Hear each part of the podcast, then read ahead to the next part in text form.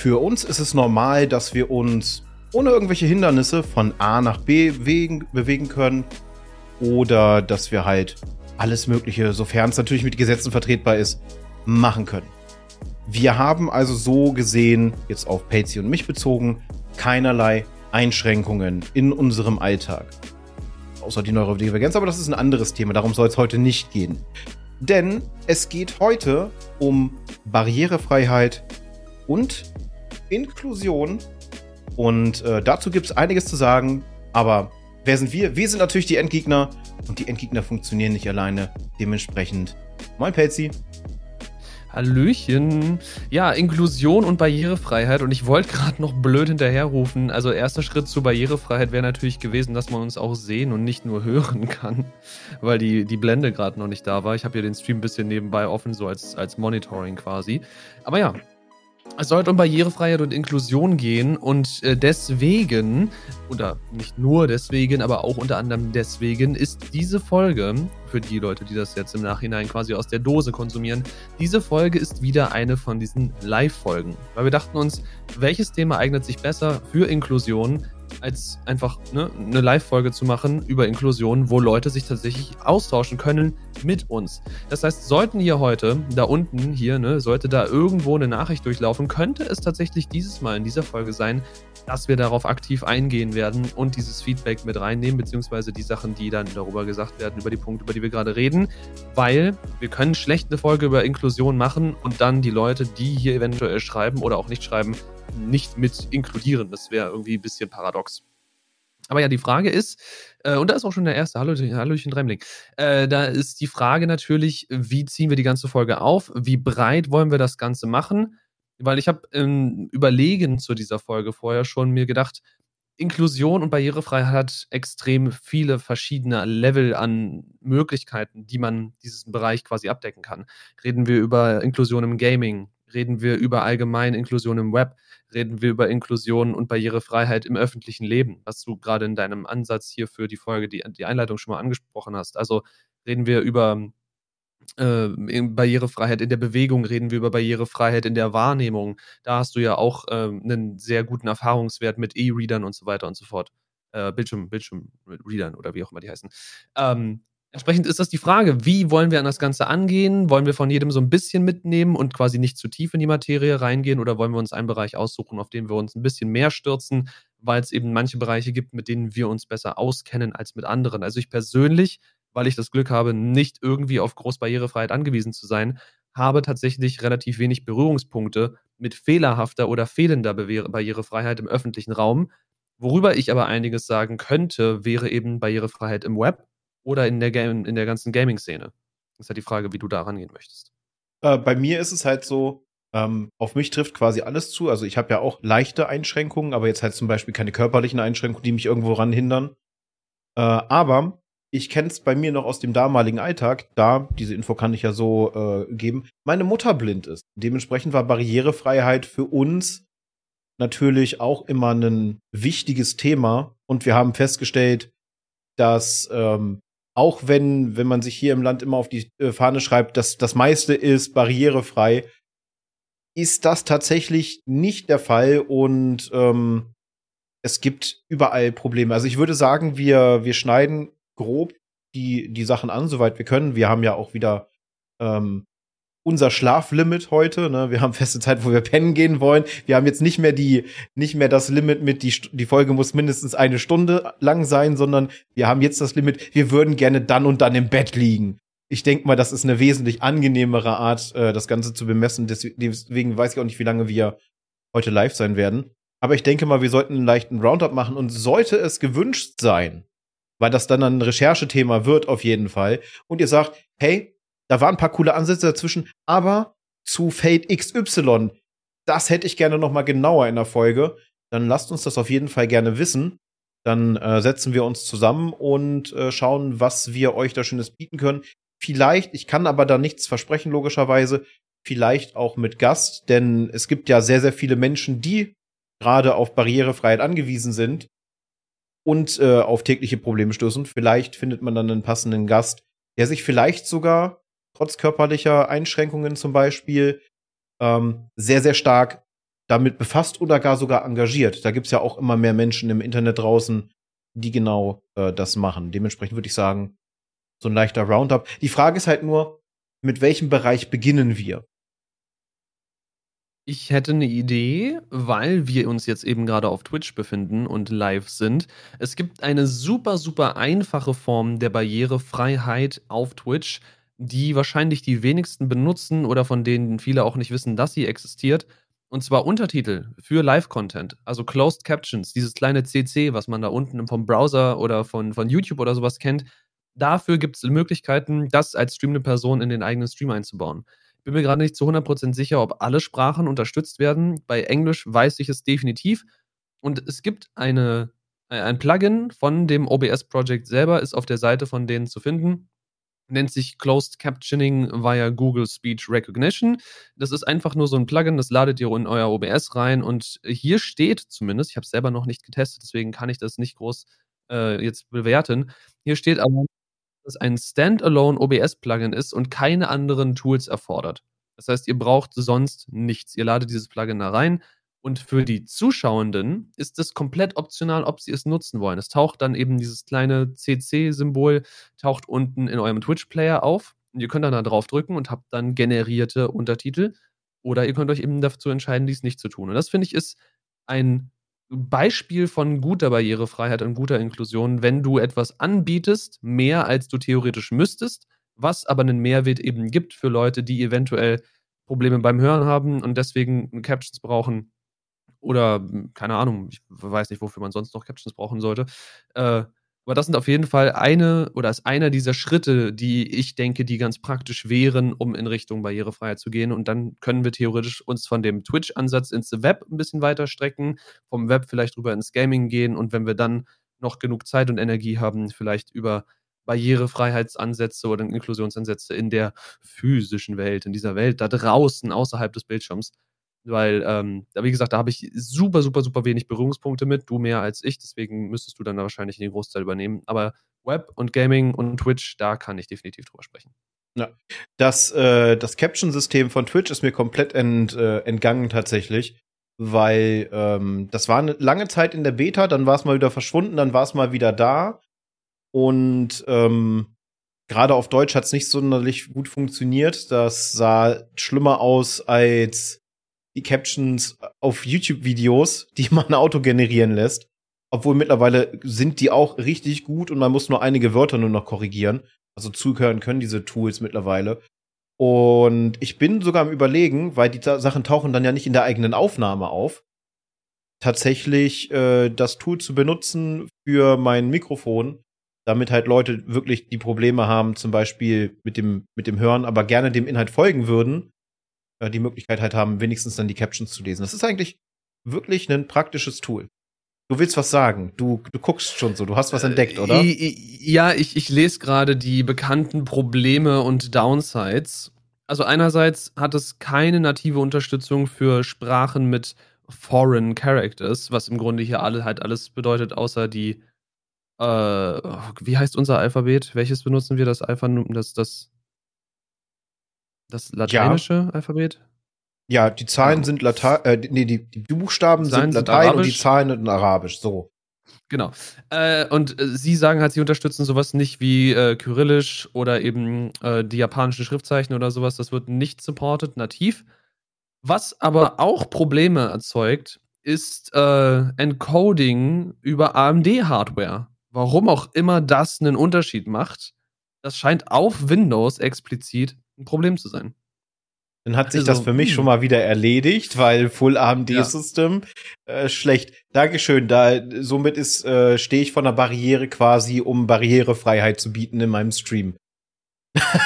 Definitiv eine große Downside. Ich hoffe, da da lässt sich noch irgendwie was regeln in der nächsten Zeit, dass das vielleicht kommt, weil es ist eigentlich schon ein klasse Tool, sowas zu haben, dass man quasi äh, aus der eigenen Stimme quasi Untertitel es waren jetzt sehr viele Quasis, äh, Untertitel erstellen kann, um dementsprechend halt Menschen mit Hörproblemen äh, zu helfen, auch Spaß an solchen Streams zu haben, was das, was ja auch ein Fokus ist. Sie können vielleicht nicht alles hören, aber sie können zum Beispiel äh, auf Basis von Untertiteln, wenn man zum Beispiel Reaction-Streams macht, dann hat man ja die Untertitel vom Video meist an. Ist halt nur blöd, wenn die dann doppelt generiert sind. Und äh, man hätte halt die Untertitel von der streamenden Person und könnte dem Ganzen halt folgen, ohne direkt Lippen lesen zu müssen. Ja, ja, klar, auf jeden Fall. Was ich hier auch gerade noch sehe, und das finde ich relativ cool, Du hast ein Text-Filtering mit äh, Custom Word und Phrase Removal und Replacement. Das heißt, wenn du jetzt jemand sein solltest, der sehr viel flucht, aber du möchtest nicht zwingend, dass in deinen Untertiteln dann auch das Gefluchte steht, könntest du sowas wie Fuck durch Fatsch oder sowas ersetzen, automatisch innerhalb des Tools, was ich ganz nett finde eigentlich. Aber äh, dann könnte man von vornherein auch einfach schon schauen, ob man seine eigene Sprachgewohnheit anpasst. I don't know. Ja, so, und wir haben jetzt auch hier unseren ersten Beitrag. Ne? Ich habe Berührungspunkte bei Barrierefreiheit in Videogames. Zum Glück äh, keine Phobien, wie zum Beispiel Arachnophobie. Allerdings habe ich Schwierigkeiten, gerade in komplexen Spielen reinzufinden. Habe eine sehr niedrige Frust äh, Frustrationsgrenze. Deshalb spiele ich grundsätzlich auch einfach. Äh, ja, ich würde den, den Gaming-Bereich noch ein bisschen hinten anstellen. Und dann können wir da gerne nochmal drauf eingehen.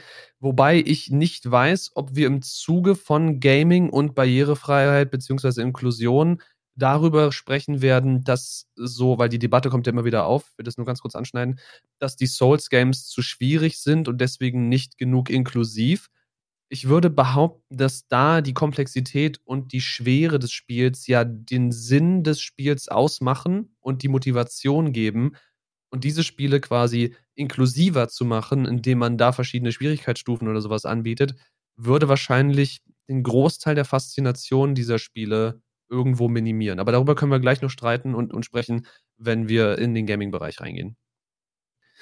Ja, äh, ja aber zum Thema Twitch fällt mir jetzt erstmal nicht mehr so viel ein zu Barrierefreiheit. Wie gesagt, also die, die Plattform selber, die Seite selber, Twitch, ist jetzt auch Web, Webdesign technisch nicht das Gelbe vom Ei, wenn man mal hier so äh, die, die alten ja. Sprichwörter rausholen möchte. Und deswegen, glaube ich, gibt es auch nicht so viele, die sich da jetzt großartig damit beschäftigen, dafür irgendwelche Barrierefreiheiten einzubauen. Andererseits ist es eben auch das Problem, gerade mit so Screenreadern auf der Seite wie Twitch hast du relativ wenig zum Screenreaden. Also du hast natürlich sowas wie die Menüpunkte oder sowas, die du dann besser navigieren kannst, höchstwahrscheinlich. Aber ich meine, der Rest ist Live-Content. Live-Content mit einem Thumbnail und mit einem Text oder einem Titel, der in den meisten Fällen eher weniger dafür sprechend ist, worum es in dem Stream geht. Und da Twitch auch nicht sowas anbietet wie irgendwie, dass man eine Beschreibungsbox angeben kann oder einen Alttext für das, was man im Stream heute vorhat, was ja auch eine Idee wäre, äh, gibt es da wahrscheinlich relativ wenig, was man da tun kann. Im Vergleich zu YouTube, wo du dann ja unter jedem Thumbnail theoretisch, kann man Alttexte bei Thumbnails hochladen? Leider nee, nein. Kann man nicht. YouTube, ja, was cool. ist da los? Aber theoretisch könnte man, wenn die Screenreader so advanced wären, könnte man ja im Hintergrund, also der Screenreader könnte im Hintergrund den, das Video, was gerade beobachtet werden soll, aufrufen und aus der Beschreibungsbox vorlesen. Ich weiß nicht, ob die das mittlerweile können, ob die so hoch fortgeschritten sind, aber das wäre zumindest eine Idee, weil ja die meisten, gerade die beliebten und geschauten YouTube-Videos, eine Videobeschreibung haben, wo dann im besten Fall drin steht, worum es in dem Video eigentlich geht. Ja, das auf jeden Fall. Das Problem mit Screenreadern ist auch, dass sie nicht mit allen Zeichensätzen natürlich klarkommen. Du kannst einen Screenreader mhm. ganz, ganz leicht quasi zum Eskalieren bringen und das tut dann sehr, sehr schnell in den Ohren weh, wenn du halt ähm, bestimmte Zeichenketten benutzt. Ne, viele nutzen ja gerne das Zirkumflex sehr oft für verschiedenste Sachen oder äh, bauen Emotes aus Add und solche Sachen. Und mhm diese rudimentären Sachen kriegen Screenreader mittlerweile hin, dass sie dann quasi wissen, aha, ich habe jetzt hier das Add, den Punkt und den Add und das ergibt eigentlich einen Emote und das sagt das und das aus. Dann wird, wird das halt so vorgelesen, bla bla bla Emote zum Beispiel. Habe ich schon gehört. Aber gerade wenn du, wenn du so Sonderzeichen benutzt oder was, was viele in den, nenn's mal jetzt in Anführungsstrichen, den Anfangszeiten des Internets, also ICQ, MSN Age, äh, da hatten ja alle irgendwelche Sonderzeichen in den Namen drin und Schnörkel und äh, Symboliken in den Buchstaben, was ja alles über die ASCII-Codes möglich ist. Das kann aber kein mhm. Screenreader lesen. Und äh, zum Beispiel auch Verlinkungen und sonstige Sachen. Wenn die nicht vernünftig deklariert sind, im HTML wäre das halt ein Ahref, äh, und das ist halt anders hinterlegt, weil man zum Beispiel den Skript dafür hat, dann äh, ist auch Feierabend. Dann kann der Link meist nicht ausgegeben werden und es kommt irgendein Kauderwelsch oder komische Geräusche. Ich überlege gerade, wir sind, und ich weiß dieses Thema, es, es schlängelt sich gefühlt durch jede Aufnahme, aber wir sind im goldenen Zeitalter, im Anfang der Revolution der KI. Und wir haben bilderkennende KI, wir haben Large Language Models. Ich warte auf die ersten Leute, die einen Screenreader bauen. Wahrscheinlich ist da der Markt einfach nicht für da, dass Leute sich da so sehr reinknien. Aber der erste Screenreader, der deinen Screen nicht abfährt wie eine Maschine, sondern versucht mit den Augen eines Menschen, eben in Form einer, eines KI-Modells, auf den Screen draufzuschauen, entsprechend auch relevante Punkte als erstes zu erkennen, wenn irgendwo eine Info oder ein Warning oder sowas steht, dass das halt erkannt wird als relevant und wichtig und dass das vorgelesen wird und auch in Bezug mit den Large Language Modellen, dass man theoretisch dem Screenreader als Person, die ihn braucht, Fragen stellen kann. Das wäre richtig, richtig geil. Also dieses, äh, dieses Screenreading, was du beschreibst, gibt es auf Twitch und ist sehr, sehr nervig. Und zwar ist das eine Kooperation von Twitch mit dem Hersteller Mountain Dew. Das bedeutet, wenn du in deinem Stream, in deinem Bild irgendwo Ach, das meinst du? ein Mountain Dew stehen hast, ja, erkennt weiß. das der Reader und ballert dir einfach ungefragt Werbung in den Chat. Aber es gibt halt, wie du sagst, Tools, die auf bestimmte Merkmale im Stream reagieren können. Soweit sind wir schon. Ich weiß jetzt nicht, ob das Ding hundertprozentig KI gesteuert ist oder ob es irgendwie so eine, so ein, einfach so ein Bild hinterlegt ist und wenn, wenn du das in den Pixeln findest, dann mach das. Wahrscheinlich wird's derzeit noch so funktionieren. Aber der Weg in diese Technologie, diese beschreibende Technologie, ist auf jeden Fall da. Ist nur blöd, dass sie mit Werbung dafür angefangen haben.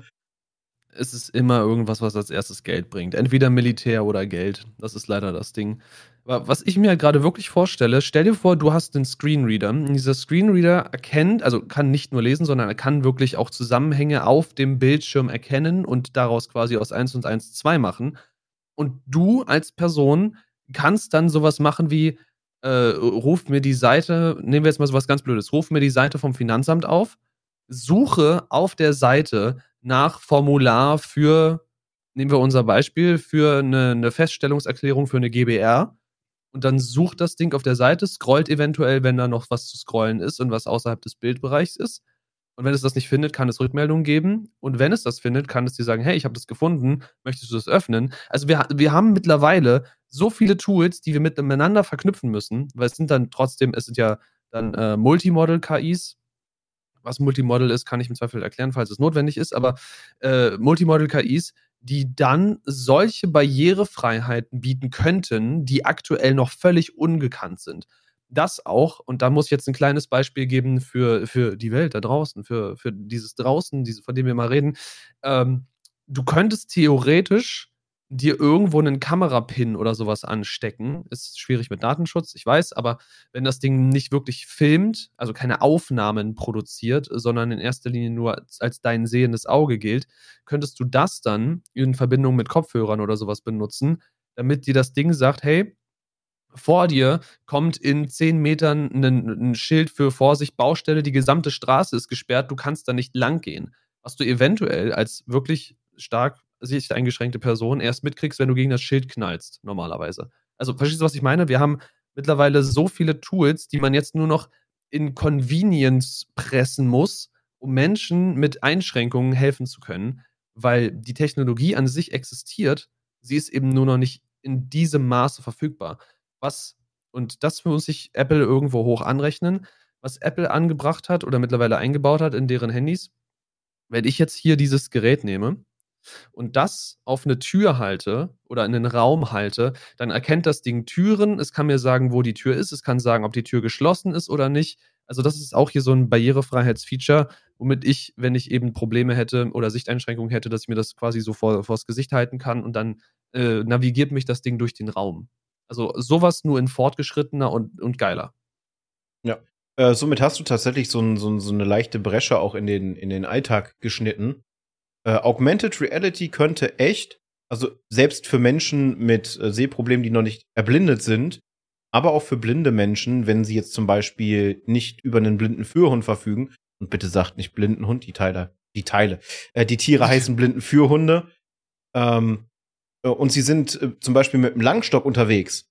Dann helfen ihnen ja im Alltag, und da gehen wir nur kurz drauf ein, zum Beispiel diese, diese Leitlinien wirst du bestimmt schon mal gesehen haben an Bushaltestellen oder an Bahnhöfen. Ja. In gerade besonders äh, Besonderheit in Berlin, da steht immer irgendwas drauf, sei es von irgendwelchen Cafés irgendwelche Sachen oder Menschen, die da hauptsächlich im Weg stehen. Ich äh, verfolge und da haben wir es wieder einmal die Nennung muss sein, einen äh, blinden TikToker, der filmt seine Wege quasi und er ist überwiegend in Berlin unterwegs, Berlin Hauptbahnhof und versucht dann da zu navigieren in Verbindung mit seinem Langstock und diesen diesen Leitlinien und äh, wie oft dann dort gerade wenn es an den Rändern ist, wo dann die Geschäfte auch mit sind, äh, wie oft dann da äh, Tische und Stühle draufstehen oder Passanten ihre ihre Sachen abstellen, wobei diese Sachen, diese Bereiche immer frei sein sollen, damit sich halt sehgeschädigte oder gar komplett erblindete Menschen mit ihrem Hilfsmittel, zum Beispiel dem Langstock, dort orientieren können, weil sonst in solchen riesigen Gebäuden,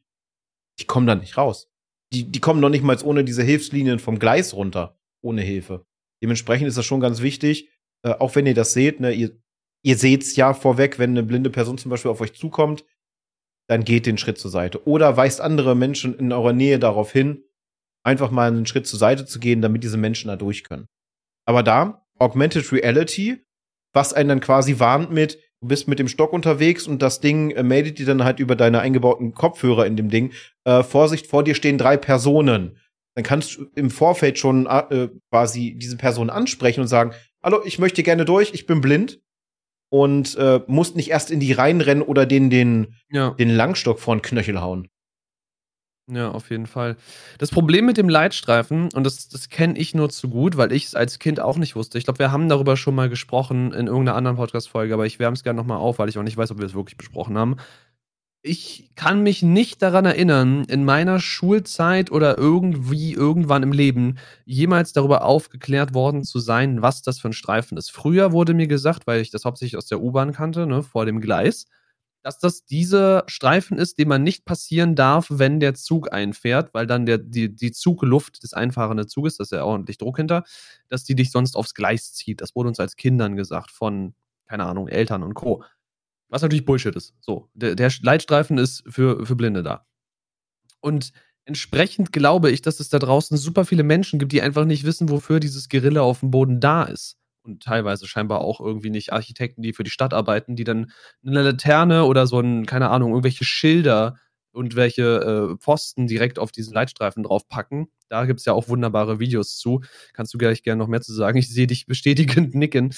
Ähm, nee, aber ich meine, also es wurde nie wirklich aufgeklärt, wozu die Dinger sind. Und ich glaube, dass sehr viele Menschen auch wenn man es ihnen jetzt vielleicht unterstellen mag, dass sie sich nicht dafür interessieren, dass die es einfach nicht besser wissen. Und deswegen denken ja, es ist halt ein Muster auf dem Boden, keine Ahnung, wofür ich stelle jetzt meinen Tisch hin, weil mein Kaffee macht auf und ich muss jetzt hier was tun. Natürlich, wenn sie darauf hingewiesen werden, sollten sie natürlich ihr Nötigstes tun, um das zu vermeiden. Aber ich behaupte, das ist mehr aus Unwissenheit als aus irgendwie Bosheit, will ich jetzt nicht zwingend sagen, aber du weißt, glaube ich, was ich meine. Also die Leute wissen es einfach nicht besser und müssen aufgeklärt werden. Die Frage ist bloß, auf welchem Scale sollte man das aufklären? Sollte man sowas einfach in der Grundschule mit unterrichten? Ich denke schon, weil wir haben ja, in der Grundschule Fall. so, wir haben in der Grundschule so Fächer wie, oh Gott, wie hießen das damals? Navi oder so, Naturwissenschaften Norm, oder irgendwie sowas. Naturwissenschaften. Irgendwie sowas, ja. Äh, wo du dann eben unterrichtet wirst darüber, keine Ahnung, in der Natur gibt es einen Baum, der ist weiß und der heißt Birke. So, cool, ja, das kann ich auch was mit anfangen. Oder du sagst mir halt, hey, wenn du in der Stadt draußen navigierst, dieser weiße Streifen da, der ist nicht, damit die U-Bahn dich nicht frisst, sondern der ist dafür da, dass Menschen, die nicht so gut gucken können, mit diesem Stock, den sie da haben, vernünftig navigieren können. Mehr musst du mir ja nicht sagen als Kind. Dann raff ich, dass ich darauf nicht rumzuspielen habe oder rumzustehen habe. Was halt auch cool wäre, und das ist halt auch so ein, so ein Mangel an Barrierefreiheit, ist zum Beispiel, dass Schilder aufgestellt werden. Jetzt nicht gerade direkt auf diese Leitlinie, was halt hier literally erst vor kurzem in der Stadt passiert ist, dass sie am Hauptbahnhof, äh, den haben sie ein bisschen umgebaut und den Zop dahinter. Und äh, als sie die Planung gemacht haben, waren natürlich diese, diese Wegstreifen da. Und äh, die sind jetzt an einigen Stellen unterbrochen und da stehen Schilder. Das ist sehr, sehr gut für blinde Personen, äh, die dann erstmal sich wundern, so, die hören das es ist ja, geht ja darum, diesen Klang zu erzeugen und das zu spüren, diese Riffel.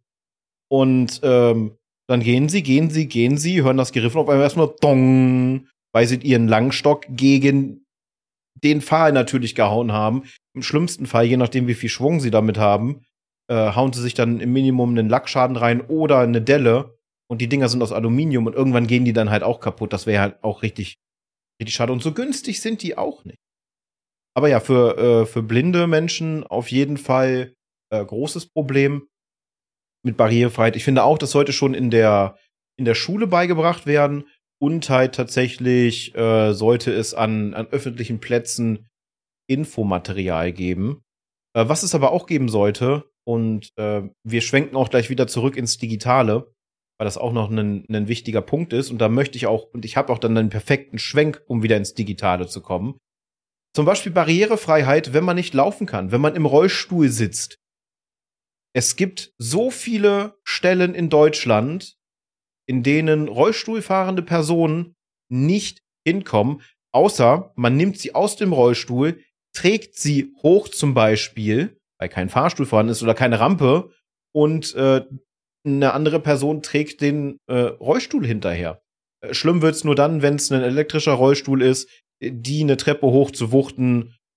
Das ist dann schon eine Aufgabe für zwei bis vier Personen, je nachdem, wie schwer das Teil ist. Das ist dann schon ziemlich anstrengend.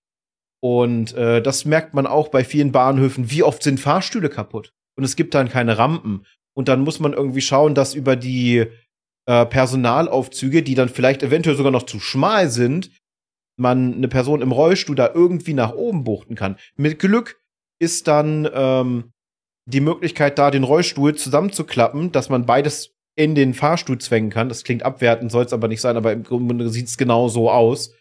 Äh, oder die steigen dort aus. Im schlimmsten Fall ist es auch noch eine Haltestelle, wo sie aussteigen müssen und es ist keine ebenerdige Rampe, sondern es ist eine Treppe vorliegend und an Bord ist keine Rampe. Äh, auch schon ganz, ganz oft an Zügen erlebt, wo das dann hieß mit Vorsicht Stufe und eine Person im Rollstuhl, die musste aussteigen und dann war nur, ja, und wie komme ich hier jetzt alleine raus?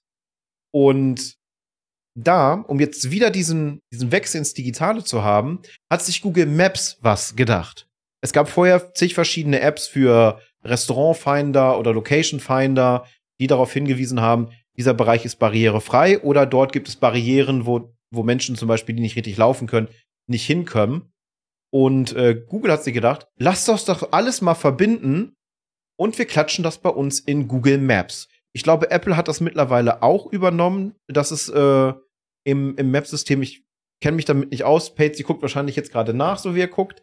Mhm. Äh, aber unter Google Maps solltet ihr ein Android-Gerät haben oder an einem PC arbeiten, dann habt ihr die Möglichkeit, äh, Location Finder oder sonstige Sachen zu benutzen und explizit nachzuschauen, ist dieser Bereich barrierefrei? Kommen dort alle Menschen hin? Und ich finde, das ist ein ganz, ganz wichtiger Punkt, gerade in unserem digitalen Zeitalter, dass wir halt auch unsere Navigationssysteme dahingehend erweitert haben, dass sie Orte deklarieren, die barrierefrei ist. Weil es gibt nichts Schlimmeres, zum Beispiel in ein Restaurant eingeladen zu sein oder eine Feier in einem Restaurant zu planen. Man kann nicht laufen und dann steht man vor diesem Restaurant und am besten ist das Restaurant auch noch so innen gebaut, dass man da mit einem Rolli zum Beispiel oder mit Gehhilfen, ne, es muss ja nicht nur der Rollstuhl sein, es kann ja ein Rollator sein, es können Krücken sein und so weiter, dass du dich dort nicht bewegen oder gar manövrieren kannst und dann bringt dir der Besuch dort eigentlich nur Leid und Frust. Ich habe jetzt gerade mal geschaut. Es steht nicht überall, weil, warum? Keine Ahnung, weiß ich nicht genau. Aber ich habe jetzt mir mal so ganz blöd so eine, ein großes Landmark wie ein Krankenhaus rausgesucht. Ne? Und das ist hier tatsächlich dann drin, wenn ich hier runter scrolle, unter nützliche Infos. Das sind dann zweimal so, so quasi Rollstuhlsymbole.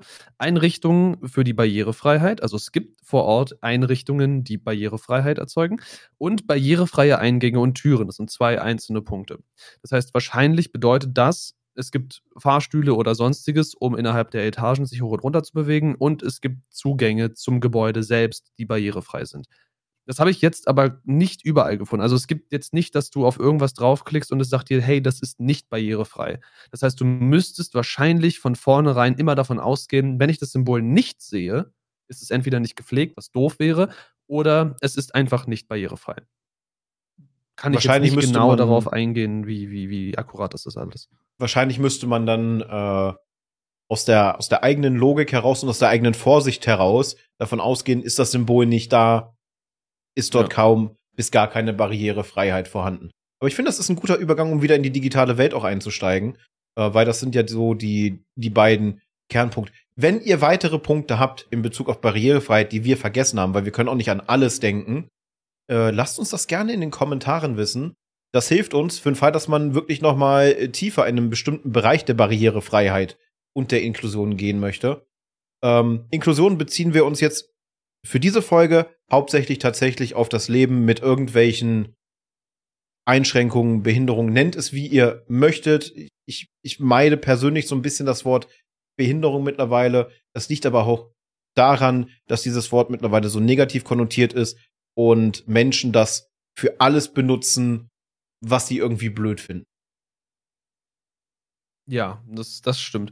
Aber es gibt mittlerweile tatsächlich, finde ich, sehr viele Begriffe, die in diesem Bereich gerutscht sind, weswegen das Kommunizieren von solcherlei Dingen, und du merkst, wie ich mich jetzt gerade schon selber so ein bisschen in den Strick drehe, dass das schwieriger geworden ist, einfach bloß, weil sehr viele Begriffe aus dem Bereich Barrierefreiheit, Inklusion, dass da sehr viel abwertend genutzt wird wie du gerade schon meintest, also das Wort behindert sein oder eine Behinderung haben gilt in erster Linie im, im Alltagsgebrauch eher als Beleidigung, als abwertendes Wort.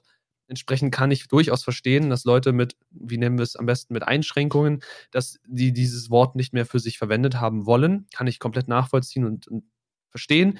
Das Problem ist bloß, dass es eben ein Wort im deutschen Sprachschatz ist, um sowas dann eben dann zu beschreiben. Und wenn wir in diese Richtung weiterlaufen, was wir im besten Fall verhindern sollten, aber wenn wir das tun und woraus es halt aktuell auch hinausläuft, dann haben wir irgendwann einen gesamten Wortschatz, der komplett negativ konnotiert ist, weil er eben für sonstige Beleidigungen oder gar äh, äh, rassistische Äußerungen benutzt wird, wofür wir dann entweder uns neue Worte ausdenken müssen oder uns Worte leihen müssen von irgendwo anders her.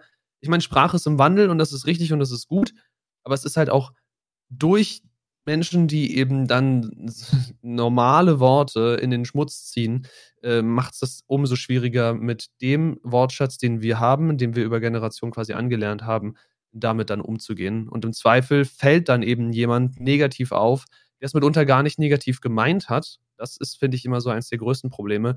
Du äußerst etwas, weil du der Meinung bist, dass das eine normale Aussage ist und du wirst dann dafür quasi, äh, jetzt gecancelt ist das falsche Wort, aber du wirst dann eben dafür ein schlechtes Licht gestellt, weil du ein Wort benutzt hast, von dem du nicht wusstest, dass es beleidigend ist. Das ist ja eine Situation, die relativ häufig vorkommen kann. Und du bist dann plötzlich an Pranger, ohne zu wissen, was du falsch gemacht hast und fühlst dich im Zweifelsfall dann absolut missverstanden und hast, was auch passieren kann, dass, ich weiß gar nicht, in welchem Zusammenhang wir das schon mal hatten. Es hatte auch irgendwas mit Aufklärung zu tun ich glaube, dass du dich einarbeiten wolltest in irgendeine Bubble und Fragen gestellt hast und diese Fragen eher als, als offensiv gedeutet wurden. Aber ich weiß nicht mehr genau, zu welchem Thema das war. Trans, tatsächlich. Das war, ah, äh, stimmt, stimmt, das stimmt. war zu dem Zeitpunkt, ähm, da hatte ich noch keine Kontakte in die, in die Trans-Bubble. Ich nenne es jetzt einfach mal als Bubble, in die Community oder zu den Menschen, sagen wir es so. Und mich haben einige Sachen halt wirklich interessiert mit ehrlicher Interesse, ohne irgendwelche Hintergedanken, um das zum Beispiel gegen diese Person zu benutzen. Da aber es, ich muss, muss das so sagen, da es aber so oft schon eine, eine Shitshow gegeben hat von Leuten, die aus vermeintlichem Interesse gefragt haben oder aber eigentlich nur was Böswilliges wollten, sie diese Menschen in, in Gespräche verwickeln und dann mit ankommen mit, ja, aber du, du hast ja jetzt selber gesagt, das ist doch eine psychische Krankheit und was halt völliger Quatsch ist. Ähm, bin ich halt auf wirklich starkes Gatekeeping gestoßen. Und mhm. ich kann es verstehen. Ich habe es auch damals verstanden. Natürlich habe ich mich angegriffen gefühlt, mit was für Sprüchen ich dann wirklich beleidigt wurde. Mittlerweile habe ich Kontakt aber zu ganz, ganz lieben Menschen, die nichts Böses hinter meinen Fragen sehen, auch wenn ich ab und zu mal wirklich eine blöde Frage stelle und äh, ich krieg dann trotzdem aber eine Antwort oder kommt dann, meintest du das jetzt so und so oder eher so und so, dass sie noch mal nachhaken. Aber dass halt sie wissen, da ist Interesse da. Man kann es natürlich nicht alles wissen oder alles verstehen, wenn man nicht selber betroffen ist. Dementsprechend bin ich ganz, ganz froh darüber, mittlerweile an diesem Gatekeeping vorbei zu sein. Man hat quasi das Tor für mich geöffnet, mich hereingebeten und gesagt, hey, setz dich hin, schnapp dir einen Tee, stell deine Fragen, wie erklären wir das Ganze? Und ich würde für mich sagen, ich bin daran gewachsen. Und das ist dann auch wieder so ein Punkt von, von Inklusion, den wir dann haben, äh, dass ich quasi mal aus umgekehrter Perspektive, ich mit quasi inkludiert wurde, dass man mir das überhaupt erklärt. Was ist da los? Warum passiert das? Wieso ist das so? Wie sind die, wie sind die Vorgänge? Wie geht man damit um? Wie sollten andere damit umgehen? Das ist ja auch der Grund, warum ich dann für mich entschieden habe, mich selber als Ally zu bezeichnen, weil ich damit connecten kann mittlerweile durch die Erklärungen, äh, weil ich weiß, dass die Repräsentation viel zu klein ist und dass es halt auch mehr Menschen, auch die nicht betroffen sind, ergeben muss, die sich für zum Beispiel Transpersonen oder allgemein LGBTQIA einsetzen müssen. Aber erstmal an diesem Gatekeeping vorbeizukommen, ist ein Punkt, weil es halt zu viel Anfeindungen gibt. Also es wird tatsächlich eine Barriere erzeugt durch Böswilligkeit in dem Fall. Wo wir dann auch wieder diese Barrierefreiheit hätten, weil die lässt sich auch dahin natürlich übertragen. Ja, natürlich. Mein Problem ist nur, du kannst, finde ich, Inklusion nicht schaffen, ohne den Willen aufzuklären. Weil wo soll oder woher soll ich wissen, wie mich mit dir am besten umgehe, ohne dass du das, das Chaos in meinem Kopf auflöst, dass ich dich besser nachvollziehen kann. Weil Beispiel Leitstreifen. Wenn ich nicht weiß, wofür der da ist, dann bin ich verwirrt, wenn plötzlich eine blinde Person mit einem, mit einem Langstock vor mir steht und da durch will, weil ich eben nicht weiß, wofür der eigentlich da ist. Aufklärung. Anderes Beispiel, wenn wir jetzt hier sowas haben wie Screenreader, weiß ich als, als eventueller Programmierer von solchen Screenreadern, der bloß die Aufgabe bekommt, ey, schreib mal irgendwas da zusammen, macht mal, dass es funktioniert, weiß ich nicht, was ist denn relevant? Was muss oder was möchte diese Person denn wissen? Was erhofft die sich von einem Screenreader? Was soll der alles können? Da muss ich dann mit jemandem Betroffenen sprechen. Oder ich plane ein Gebäude, ein öffentliches Gebäude im besten Fall, irgendwie eine, keine Ahnung, Rathaus oder sowas und bin als Architekt noch relativ neu und vergesse dann eben, dass es auch ein, also bewegungseingeschränkte Personen gibt, die dann andere Möglichkeiten des Zugangs brauchen. Oder ich baue von vornherein mein Gebäude so, dass es einen barrierefreien Zugang hat. Ich meine, theoretisch könnten wir auch dauerhaft irgendwie Rampen irgendwo hinbauen, statt jedes Mal irgendwo dafür äh, fünf Stufen vor ein Gebäude zu stellen, können wir auch eine Rampe hinbauen. Äh, ist tendenziell für Leute, die keine Einschränkungen haben, wesentlich, was im Wesentlichen, aber es ist im Wesentlichen das Gleiche. Entsprechend kann die Barrierefreiheit nur existieren, wenn andere mich inkludieren, und da haben wir jetzt die beiden Worte schön zusammen, äh, mich in ihre Welt mit reinholen und auch reinlassen und mir auch erlauben, in Anführungszeichen, dumme Fragen zu stellen. Weil was für den einen komplett offensichtlich ist, weil die Person damit eventuell schon ihr halbes Leben oder ihr ganzes Leben beschäftigt ist, ich will jetzt nicht sagen, damit kämpft, aber in manchen Fällen eben schon, äh, ist es für mich komplettes Neuland. Ich habe das noch nie erlebt. Ich weiß nicht, wie sich das anfühlt. Und entsprechend kann ich dich nicht nachvollziehen. Es sei denn, du lässt mich ein bisschen an deinem Leben teilhaben und lässt mich Fragen stellen, so plump oder teilweise auch ungewollt verletzend sie eventuell sein mögen. Dann kannst du mich natürlich darüber aufklären, dass die Frage, die ich gerade gestellt habe, keine gute war und kannst mir auch erklären, warum sie nicht gut war, damit ich sie nicht nochmal stelle oder eine ähnliche, aber du musst mich fragen, also muss, auch wieder so schwierig, aber äh, du solltest mich im besten Fall Fragen stellen lassen, weil sonst kann ich deine Position nicht verstehen. Und wenn ich deine Position nicht verstehen kann, werden wir immer irgendeine Art von Mismatch haben. Ich denke mal, das liegt haupt äh, hauptsächlich daran, dass es halt überwiegend Anfeindungen gibt. Ne? Menschen spielen sich erst auf, als hätten sie Interesse, um dann halt so ein bisschen näher an diese Person ranzukommen, um den maximalen Schaden anzurichten. Das ist es ist nicht gut, aber ich kann diese, diese Art der Prävention in gewisser Weise verstehen, weil wenn man selber sich so ein bisschen in dem Bereich bewegt, dass man halt diesen Menschen zu tun hat, auch auf Social Media und einem und dann, dann kriegt man auf lange Sicht eine komplett andere Wahrnehmung dafür. Und was ich an, an wirklich Hass mitbekomme gegen zum Beispiel queere Personen, um das Gesamtbild einmal zu haben, das ist heftig. Also, ich habe schon immer gedacht, okay, da muss richtig arg viel los sein. Und dieses okay, da muss richtig arg viel los sein, ist eine absolute Untertreibung.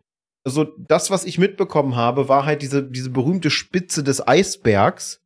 Na, wenn wir wieder mal bei Sprichworten sind, das ist auch eins, mit dem ich was anfangen kann. Aber unter der Wasseroberfläche, das, was du ja halt nicht siehst, wenn du mit, mit Menschen nichts zu tun hast, die in diesem Bereich sind. Holy moly, sobald du dann, dann siehst mit, hey, unter dem Eisberg, das, was ich da sehe, da geht's unten drunter noch weiter und das wird ja immer dunkler und dementsprechend immer schlimmer, was dort passiert. Also es ist schon, ich kann das Gatekeeping, was man mir entgegengebracht hat, klar hat's mich wütend gemacht damals, logischerweise, weil ähm, man sieht das aus der eigenen Sicht so, hey, ich habe Interesse, ich will fragen und dann kriege ich dumme Sprüche an den Kopf. Aber man sieht in dem Moment die andere Seite ja gar nicht. Warum, warum reagiert diese Person jetzt so wirklich vehement abwehrend, aggressiv? Da steckt ja tatsächlich immer ein Schicksal hinter. Das musste ich erstmal für mich auch verinnerlichen. Und ähm, dann auch quasi, das klingt jetzt blöd für viele, ich musste beweisen, dass ich es halt nicht böswillig meine, aber das habe ich in dem Moment gerne getan. Weil wie kann ich mich sonst für Inklusion einsetzen, wenn ich mich nicht mit den Menschen beschäftige, die davon äh, betroffen sind, jetzt auf alle Bereiche, sei es, sei es körperliche, geistige Einschränkungen, Neurodivergenz, um ein Beispiel zu nennen, Autismus oder gar Homosexualität und was es dort alles gibt, Transpersonen. Man muss sich ja mit den Menschen erstmal beschäftigen, damit man sie auch unterstützen kann ich kann jetzt nicht sagen, jetzt aufs, äh, aufs Additum, ob ich selber ein guter und ne, oder ein schlechter Ally bin. Das steht mir auch gar nicht zu. Das müssen halt die betroffenen Personen quasi bewerten und äh, dementsprechend urteilen. Aber ich freue mich da immer auf, äh, und das ist wirklich, das ist wirklich gut und das kenne ich aus anderen Bereichen nicht so. Man kriegt wirklich konstruktives Feedback. Ich habe auch schon mal wirklich Mist erzählt, weil ich es falsch äh, wiedergegeben habe. Und dann ist man auf mich zugegangen, hey, der Attempt war super, aber so und so sieht das da und da aus. Äh, beim nächsten Mal bitte ein bisschen drauf achten.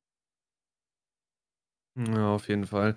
Wie gesagt, also klar, du musst dich mit dem Menschen beschäftigen, über den du was lernen willst, aber du kannst dich mit dem Menschen ja nur beschäftigen, wenn dieser Mensch sich dir öffnet. Und also es ist halt so ein bisschen, es ist ein Geben und Nehmen auf jeden Fall. Du brauchst diesen initialen Vertrauensbonus, den man super schnell verspielen kann.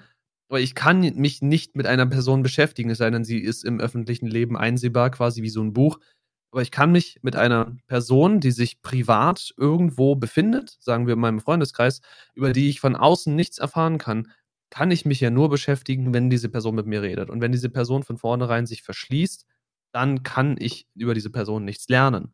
Was natürlich eben eine Reaktion sein kann, eine Schutzmauer.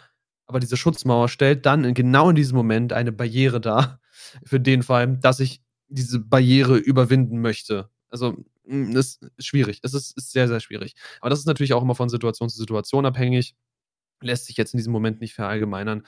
Aber das ist so ein Problem, was häufiger, glaube ich, vorkommt. Und wenn wir das versuchen würden abzulegen, ich meine, du willst nur so und so oft verbrannt werden und irgendwann hast du darauf keinen Bock mehr und ziehst dich zurück, kann ich auch komplett verstehen. Aber äh, dieses dieses Interesse und ob das jetzt von, von vornherein ehrlich ist oder nicht, kannst du leider nicht beurteilen, aber dieses Interesse wegzuschlagen, die, die Hand, die quasi dir gereicht wird, wegzuschlagen, ist schwierig, wenn wir, und das jetzt mal dem Namen der Folge äh, gerecht werden wollen, wenn wir gemeinsam in eine bessere Zukunft gehen wollen, müssen wir eben aufeinander zugehen und müssen einander helfen und müssen uns miteinander beschäftigen und über uns neue Sachen lernen. Denn sonst werden wir einfach auf dem, werden wir im Stillstand versauern und kommen nicht weiter, kommen nicht vor, nicht zurück. Das Gute ist ja, dass es immer mehr, immer mehr Aufklärung in den verschiedensten hm. Bereichen gibt. Es gibt äh, Aufklärungsvideos, es gibt StreamerInnen, die ähm, quasi nichts anderes machen in ihren Streams, auch wenn zum Beispiel Reaction-Content kommt, aber dann sind spezifische Themen, wo dann halt noch mal das Fachwissen weitergegeben wird oder Begrifflichkeiten erklärt werden das ist schon richtig geil. Äh, ich wollte noch kurz auf den, auf den Punkt im Chat eingehen. Das ist jetzt wieder so ein absoluter Themenhop, aber dafür sind wir ja auch bekannt. Ähm, da wurde nämlich geschrieben, das ist hier unten schon wieder weg, wäre gut, sowas bereits im Studium zu lernen, also zum, äh, auf Architektur, äh, dass man solche Faktoren in Design und Gebäude einbauen soll. Ich glaube, mittlerweile kommt das in den Studiengängen vor, weil äh, Barrierefreiheit halt auch ein immer größeres Thema wird. Ich meine, das ist in der Politik auch schon lange angekommen, dass mit Barrierefreiheit geworben wird. Und äh, im Bauwesen merkt man es immer mehr, neuere Gebäude sind wesentlich besser ausgestattet, was Barrierefreiheit angeht, als ähm, alte Gebäude. Und äh, für viele, die wollen dann auch gar nicht beigehen, weil das ein absoluter Kostenaufwand ist. Ich sag's wie Patsy auch, warum diese zwei bis drei Stufen, wenn man da auch einfach eine kleine Rampe hinbauen kann. Ich denke mal, dann kommen wieder so Aussagen mit Materialkosten oder äh, dass äh, der Anblick, das Stadtbild würde dadurch irgendwie verändert werden. Äh, wobei ich persönlich sagen muss, ich finde Rampen irgendwie ansehnlicher als Treppen, aber das ist ja auch wieder so eine private Präferenz. Ich finde Treppensteigen nervig keine Ahnung, wenn mir jemals jemand ankommt und sagt, wir können ein Gebäude nicht barrierefrei bauen, weil das das Stadtbild verändert oder verunstaltet, dann würde ich dem, glaube ich, mal sagen, dass er da, wenn er der Architekt war, äh, sich einen neuen Beruf suchen sollte, glaube ich, weil das ist auf Dauer natürlich nicht zielführend, da dann quasi an Ästhetik zu scheitern. Auch weil Ästhetik eben äh, nicht objektiv, sondern subjektiv ist. Richtig. Aber gut, da haben wir jetzt so ein bisschen was übers Web gesagt. Wir haben ein bisschen jetzt was über die Punkte äh, des äh, alltäglichen Lebens gesagt. Worauf ich gerne noch ein bisschen eingehen würde, wäre die ganze Gaming-Geschichte. Denn natürlich gibt es auch Menschen mit Einschränkungen im Gaming. Und gerade da muss ich sagen, hat sich im Gaming extrem viel getan über die letzten Jahre. Wir haben teilweise komplett veränderbare Bildmodi, dass Sachen besser erkennen, äh, erkannt werden können. Wir haben natürlich sowas wie, sowas ganz Einfaches, in Anführungszeichen, wie Untertitel, die man farbig und in Größe verändern kann. Wir haben äh, bestimmte Einstellungen, sowas wie Motion Blur, dass man sowas deaktivieren kann. Und, und, und, und, und. Also die Spiele kommen schon mit sehr vielen Möglichkeiten einher. Wir haben mittlerweile auch große Firmen tatsächlich, sowas wie Microsoft, die sich damit beschäftigen, extra Controller für eben bestimmte Einschränkungen zu bauen, die extrem gut bewertet sind von Menschen, die diese benutzen. Ich selber habe noch nie so einen in der Hand gehabt, deswegen kann ich es nicht bewerten und wahrscheinlich auch dann für mich auch nicht wirklich einschätzen, weil ich mein Controller liegt hier außerhalb des Bildes. Äh, ich habe mit diesem hier, weil der eben für Menschen ist, die oder gebaut wurde, designt wurde, die regulär mit zwei Händen spielen. Ich habe mit diesem Gerät natürlich gar keine Probleme, aber andere eventuell schon. Und da finde ich es sehr, sehr nice, dass Microsoft da den extra Weg gegangen ist und gesagt hat, hey, wir bauen halt jetzt ein paar Controller für Leute mit Einschränkungen. Und gerade das ist halt ein sehr geiler Markt, von dem ich gerne mehr sehen würde und noch andere große Firmen, die sich da ein bisschen am Zug beteiligen. Von Sony fällt mir da jetzt zum Beispiel nichts ein, obwohl sie ja so gesehen der größte Konkurrent der Xbox sind. Entsprechend müssen wir mal schauen, ob da jetzt in den Jahren was kommt oder halt Sony einfach nicht kehrt und stattdessen einem einen PlayStation 5 Controller für 300 Euro an den Kopf wirft, der minimal besser ist als der äh, einhergehende Controller, der mit Konsole, äh, Konsole dazu kriegt. Was ich aber erzählen kann, und das ist ein äh, Familienbeispiel, ich habe jemanden im Familienkreis mit einer äh, Querschnittslähmung hier von ähm, einer der Halswirbel oder sowas abwärts. Also der ist wirklich, der, das Einzige, was er bewegen kann, ist Kopf und ein bisschen was vom Hals. Und der Typ, der Mann, der spielt trotzdem unglaublich gerne. Er liebt Gaming und er hat es geschafft über einen Förderverein, ich weiß leider nicht den Namen des Fördervereins, er hat es geschafft, über diesen Förderverein ein bisschen Geld zusammenzukriegen und ein bisschen ist hier in große Anführungszeichen zu setzen, damit sie ihm, beziehungsweise eine Firma ihm einen bestimmten extra angefertigten Controller-Arm baut, der, glaube ich, entweder an seinem Rollstuhl selbst montiert wird oder am, am, Tisch. Ich bin mir gerade nicht genau sicher. Aber auf jeden Fall kann er diesen Controller oder alle Inputs, die dieser Controller erfordert, nun über seinen Kinn eingeben. Also es ist so, ein, so, eine Schale quasi, wo das Kinn reingesetzt wird und dann kann er mit den Kopfbewegungen die Eingaben beim Controller machen und entsprechend so seine Passion fürs Gaming weiterleben, auch wenn er eben selbst sehr wenig bis gar keine Kontrolle mehr über den Rest seines Körpers hat. Aber das ist eben entsprechend mit dem Erfindertum und Geld vorausgesetzt, weil daran scheitert es dummerweise sehr häufig, äh, ist das Ganze immer noch zu bewältigen. Und ich finde, wie gesagt, äh, dass in solche Richtungen vielleicht auch noch ein bisschen mehr Geld fließen sollte. Dummerweise steckt wahrscheinlich für die großen Firmen nicht so viel Aufwand da oder nicht so viel, äh, wie nennen wir das mal, Interesse dahinter, weil der Markt wahrscheinlich nicht groß genug ist oder da nicht genug Absatz oder sowas existiert. Dennoch wäre es sehr nice, wenn sowas First Party auch angeboten wird und nicht nur auf Nachfrage und Hilfe eines Fördervereins mit entsprechendem Budget dann custom angefertigt werden muss. Aber das sind alle wahrscheinlich Wunschdenken in diesem Moment. Aber das, dass es das gibt, finde ich auf jeden Fall cool. Ja, das auf jeden Fall. Äh, und Dreimling hat es gerade noch angesprochen. Äh, Sony hat tatsächlich den sogenannten Access Controller. Das ist ein, äh, ein riesengroßer Thumbstick oder wirklich einen Joystick, könnte man in dem Fall ah. sagen, und dann einen Rondell. Äh, der Vorteil ist, diese Platten kannst du mehr oder weniger frei bewegen. Du hast verschiedene Modi, dass du auch sagen kannst, drei Flächen sind jetzt ein Button.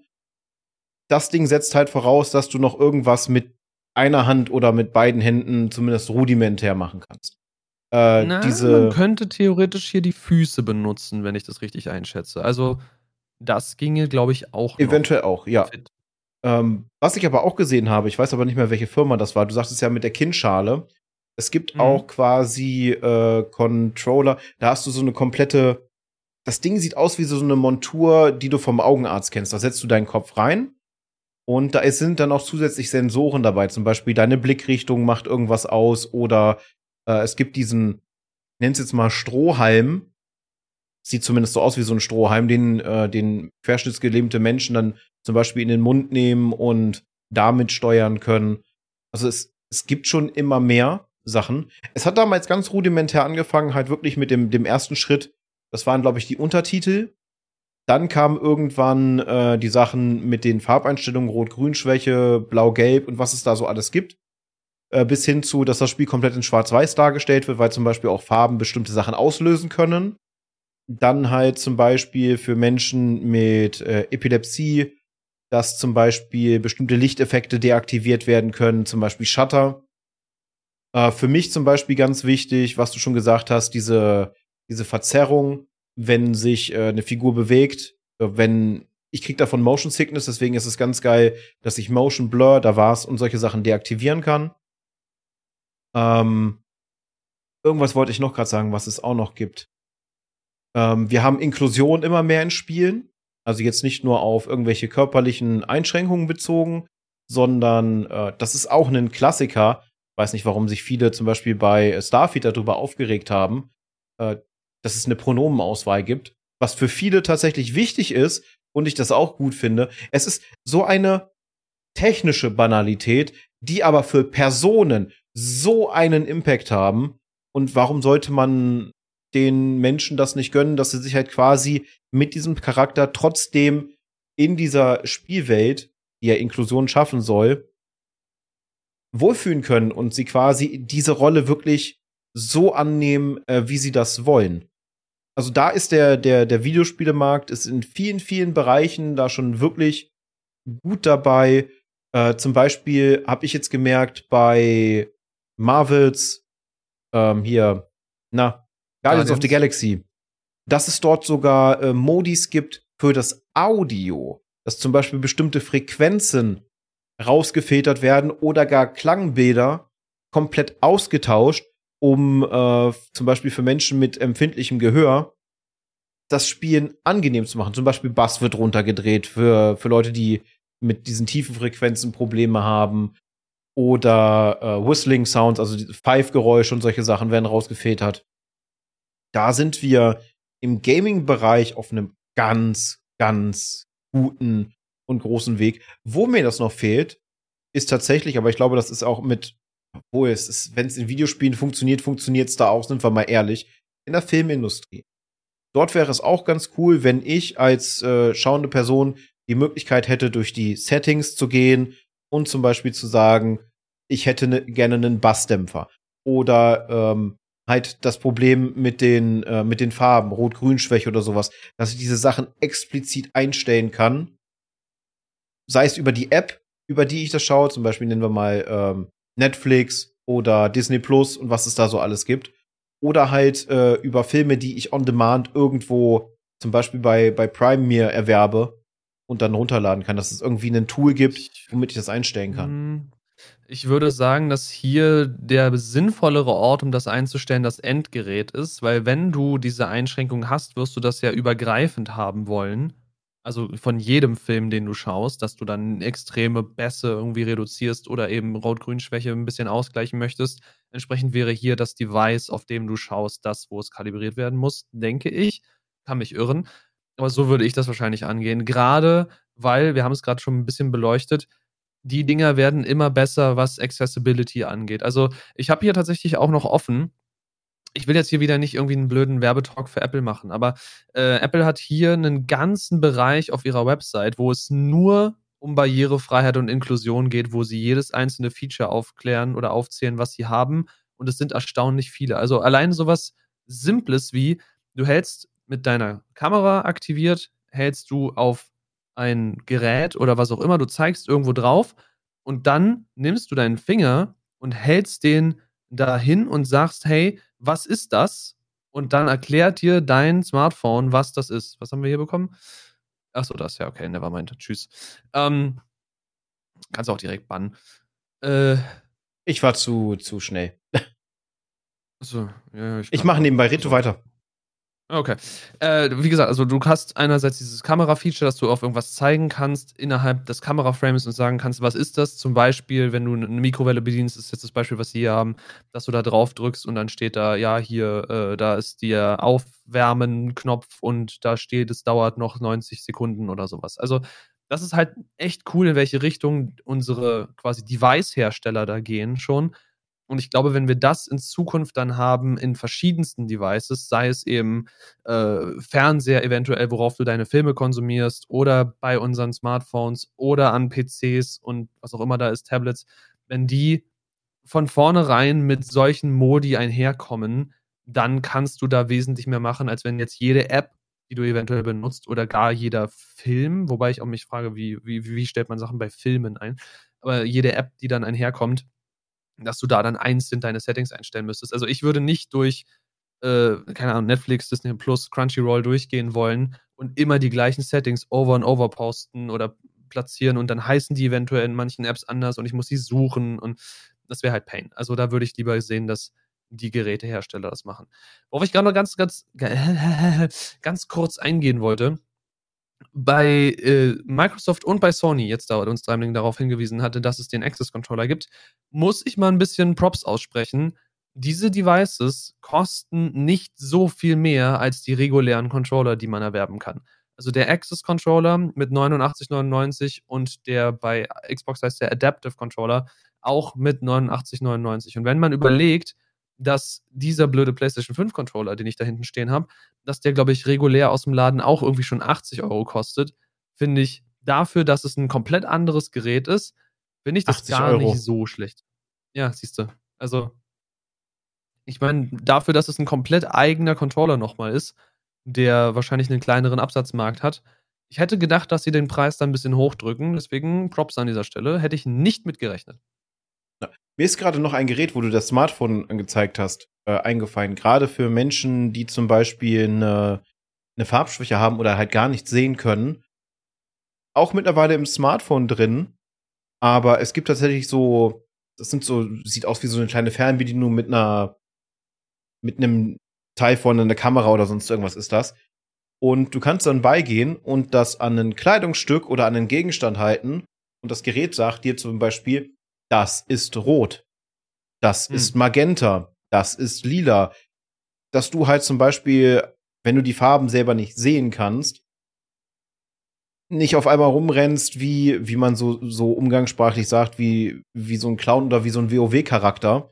Mit die, die Hose ist, äh, ist pink, das T-Shirt ist dann äh, irgendwie blau-grau gestreift, also Sachen, die auch gar nicht miteinander passen, die sich wirklich beißen. So möchte ja keiner rumrennen, weil dann wundert man sich, warum man die ganze Zeit so angewiderte Blicke sieht, die ich übrigens absolut unverschämt finde. Muss ich dazu noch mal sagen. Äh, ich erlebe das ja auch immer wieder, dass dann äh, Leute, weil ich bin korpulent und das reicht für viele schon aus, so an dir vorbeizugehen und dann dieses äh, dieses Mustern und dann so abwerten gucken und einem drum und dran. Äh, hm. Ganz schlimm. Und auch das sorgt wieder für Barrieren, weil man fühlt sich dann automatisch ausgegrenzt. Und bei mir ist es halt nur das Übergewicht, an dem ich selber, wenn es auch schwer ist, äh, dank Schilddrüsenunterfunktion, aber ich kann was daran machen. Und andere können halt nichts an ihren Problemen verändern oder sie sind halt wie sie sind und sie sind gut so. Und ich finde, das gibt keinem das Recht, dann quasi darüber abwertend zu reagieren, weil, wie gesagt, das schafft dann auch schon wieder Barrieren und äh, Ausgrenzung. Ja, auf jeden Fall. Das Problem ist halt, dass du da auch wieder wahrscheinlich nur mit massiver Aufklärung einherkommst, die schon im Kindesalter anfängt, weil sonst kommst du gegen dieses Eingelebte und Antrainierte nicht an. Ich wüsste zumindest nicht wie. Das ist dann die Frage. Also, beziehungsweise nicht die Frage, sondern die Feststellung wahrscheinlich. Wir müssen offener sein und offener werden und anfangen mitzudenken für andere oder uns an andere reinzuversetzen, auch in Situationen, die wir nicht nachvollziehen können, weil wir nicht betroffen sind. Und ich glaube, da ist immer noch, also ich meine, viele verteufeln ja die Schule, aber da ist die Schule, glaube ich, der beste Ansatzpunkt, um damit frühmöglich anzufangen, um einfach ein Bewusstsein für andere zu schaffen. Ja, und vor allem müssen wir weg von diesem typischen, äh, solange ich mir selbst helfe, ist jedem geholfen. Also diese typische egoistische Einstellung, die vielen tatsächlich auch anerzogen wurde. So mit so Sätzen mit, es ist völlig egal, was mit anderen ist, du musst das jetzt schaffen und sowas. Damit führt man ja jemanden schon in, in diese Richtung. Aber wie du sagst, das ist sehr, sehr viel Aufklärungsarbeit, die sollte möglichst früh beginnen, damit Menschen halt zu äh, toleranten und aufrichtigen Menschen aufwachsen, die anderen eher helfen, anstatt sich äh, über andere hinwegzusetzen oder sich gar über sie lustig zu machen. Aber das ist ein weiter Weg. Ja. Und tatsächlich gehen diese Erfindungen hauptsächlich von eben solchen Menschen aus, die halt diese, diese Barriere einreißen wollen und äh, allen quasi ein, ein bisschen ein besseres Leben bieten. Sei es Rampen für Menschen mit Geheinschränkungen oder die, die Leitstreifen auf dem Boden, Farbsensoren, Inklusion in Spielen, dass man sich für, für Minderheiten einsetzt. Das sind alles so kleine Punkte, die Barrieren abbauen und die äh, unglaublich wichtiger sind und wie man aktuell auch merkt, immer wichtiger werden. Denn wir wollen gar nicht großartig auf die Politik eingehen, jetzt in dem Fall, sondern man merkt aber allgemein, dass die Anspannung gegenüber marginalisierten Gruppen jetzt nur auf Deutschland bezogen, wir können nicht für andere Länder reden, sondern nur das, was wir selber mitkriegen, dass diese, diese Anspannung und Anfeindung massiv momentan wächst. Und das sieht man auch an Statistiken. Und da, da liegt es an so, so Menschen wie uns, auch mit geringer Reichweite, äh, vielleicht da so ein bisschen äh, gegenzurudern und quasi auch einen, einen Platz zu bieten, wo alle Menschen willkommen sind. Auf jeden Fall. Jetzt hast du so einen, so sehr tiefschürfenden Abschlusssatz gesagt und es fühlt sich nicht gut an, danach einen Patreon-Ad zu machen. Aber ich meine, wir sind jetzt schon wieder bei einer Stunde und ich glaube, so viel mehr werden wir jetzt auch zu dem Thema nicht mehr zu sagen haben. Deswegen heute mal ohne geschickte, geschwungene Überleitung, sondern einfach nur ganz, ganz plain. Vielen lieben Dank an unsere Patreons, an, äh, an Dreimling und an Säbel dafür, dass ihr uns hier unterstützt und das Ganze möglich macht. Wenn ihr auch zu diesen coolen Menschen da unten gehören wollt, dann könnt ihr auf patreon.com slash endgegnermedia gehen oder auf kofi.com slash endgegnermedia. Auf beiden Seiten haben wir für euch ähm, jeweils verschiedene Tiers, in die ihr euch monatlich reinsubben könnt und auf Kofi könnt ihr uns auch einmalig was an den Kopf schmeißen das hilft uns, landet quasi in der Kaffeekasse und dann können wir dieses Projekt äh, weiterhin dahin treiben, wo wir es gerne hin hätten. Aber ich glaube, dass ich für heute einerseits durch bin. Man hört es vielleicht ein bisschen in der Stimme, die kratzt ganz schön, äh, dass ich auch zum Thema Inklusion und Barrierefreiheit alles gesagt habe, was mir jetzt zumindest so spontan eingefallen ist. Entsprechend danke ich euch allen fürs Zuschauen. Danke auch jetzt hier an dieser Stelle an dich, Dreimling, dass du bei uns in dieser Live-Sendung mit dabei warst und dich beteiligt hast. Äh, wir haben jetzt die, die äh, angesprochene von dir, die, die Gaming-Geschichte haben wir jetzt ein bisschen übergangen. Ich glaube, dass wir darüber gerne nochmal privat quatschen können, falls du daran Interesse hast. Endgegner Discord, by the way, ist unten in der Videobeschreibung.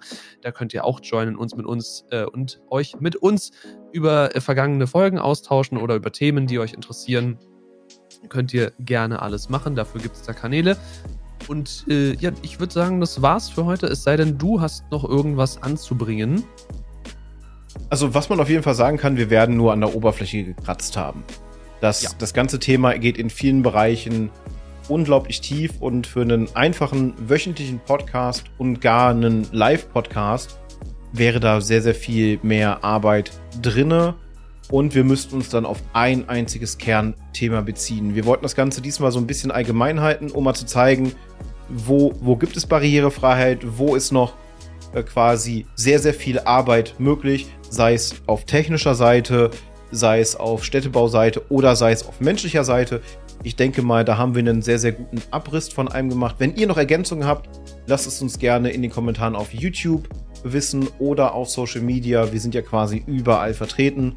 Ihr könnt uns also gerne erreichen. Und wenn wir es irgendwann auch mal schaffen, ein vernünftiges Kontaktformular hinzukriegen auf der Homepage, dann könnt ihr uns sogar E-Mails schicken, weil irgendwie will das Teil nicht.